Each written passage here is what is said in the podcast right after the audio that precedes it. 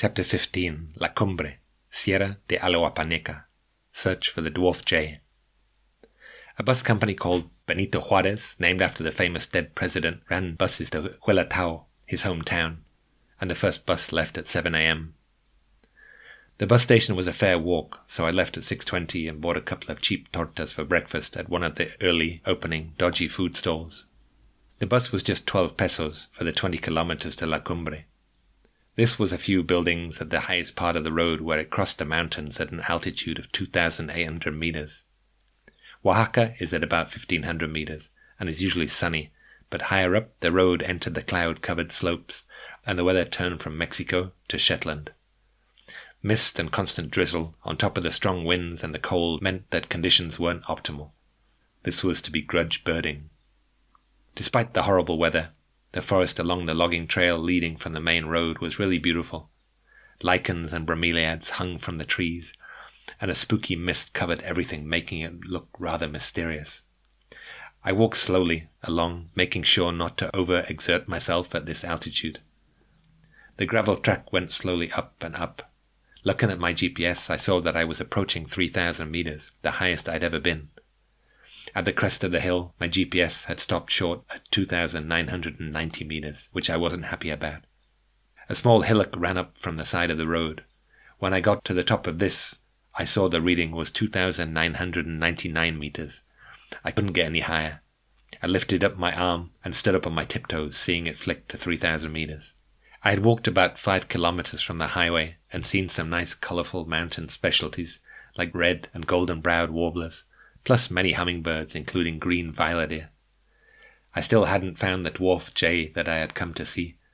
I took a two kilometer detour down a small side track with no luck, so I started heading back. It was almost 4 p.m. by now, and I hadn't eaten since early morning. I'd been cold all day, and I really didn't relish the idea of coming back again tomorrow but it looked like that's what was going to happen. Almost back along the road, I heard the chattering of the more common Steller's jay, with which dwarf jays often form flocks in winter. I saw the pretty Steller's jay fly from tree to tree, and a group of grey-barred wrens poking at lichens with their long curved bills. I was just about to give up when I saw a smaller blue-coloured bird fly past and land in a tree nearby. When I got it through my binoculars, I saw its slaty blue colour and light blue throat that distinguished it as a dwarf jay.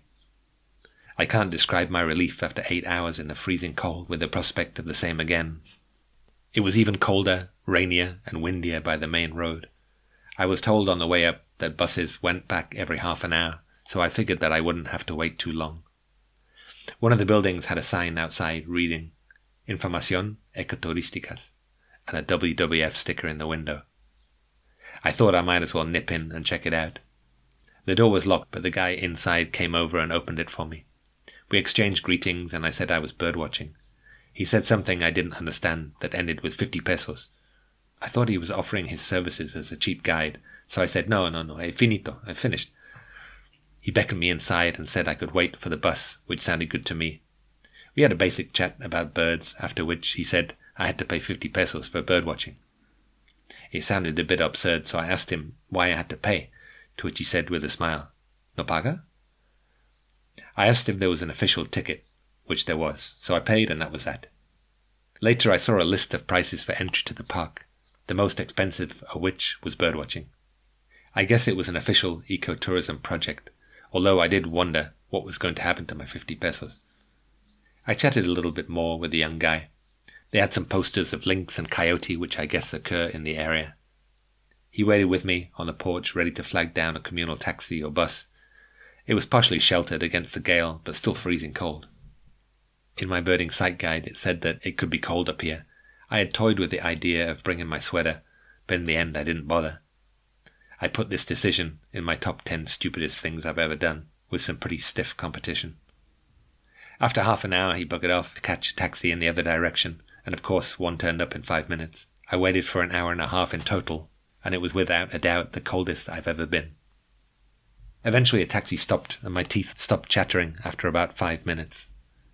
The driver was going at breakneck speeds down the hill, but quite honestly, I didn't care about dying at that point, as long as it was a warm death. What a relief it was when we dropped below the cloud line and I saw the setting sun. I didn't get properly warm until I got back to the hostel and stood under a piping hot shower for ten minutes. Luckily, the cold hadn't done any permanent damage. Apart from a measly sandwich on the way back, I didn't eat anything at night. I was just too tired and warm to move from my bed. The next day, I took the same bus as yesterday, but got off 10 kilometers further down where the sun still shone. It was a little chilly above 1800 meters at 8 a.m., but having learnt my lesson from yesterday, I brought my sweater. Smiling smugly, I started walking back down the hill, checking the roadside trees and shrubs. The habitat was much drier than La Cumbre, and there was even some cacti mixed in with the forest. The two species I was looking for, Oaxaca sparrow and pileated flycatcher, were found between the spot I got off and five kilometers further down. Some of the trees had large white flowers in them, and they were alive with hummingbirds feeding from flower to flower and occasionally chasing off any trespassers. Before coming to Mexico, I had never realized that hummingbirds were so aggressive. I guess they had to guard their precious nectar, but they seemed to be permanently scrapping. I checked a sidetrack down to a clear, rushing stream and another up the side of a valley through the dry scrub. The morning progressed with lots of common Pacific slope birds, but not my two. I did meet my first birdwatcher in two months. A rich, elderly American gent was looking for the same birds with his professional Mexican birdwatching guide. I went over to them to see if I could tap them for information, but they didn't seem to be having any more luck than me. They were polite, if not friendly. A lot of birdwatchers are like this. I said good luck to them and walked off down the hill, wondering how much he paid for his guide. I saw a few new birds, including the migrant black throated grey warbler. The road eventually passed out of the good habitat and into open farmland. I turned up a side road that led to a reservoir where lots of Mexican families and couples were picnicking. It was 4 p.m. by now, and I was hot, tired, and very hungry, so I hopped on a bus back to town. I went out for some food and ate an absurdly spicy torta cubana in the same torteria as I had eaten in the day before. The chubby waitress with hairy arms smiled at me again. That night I found a blanket left on another bunk bed, which I slept beneath in my sweater, as snug as a bug in a rug.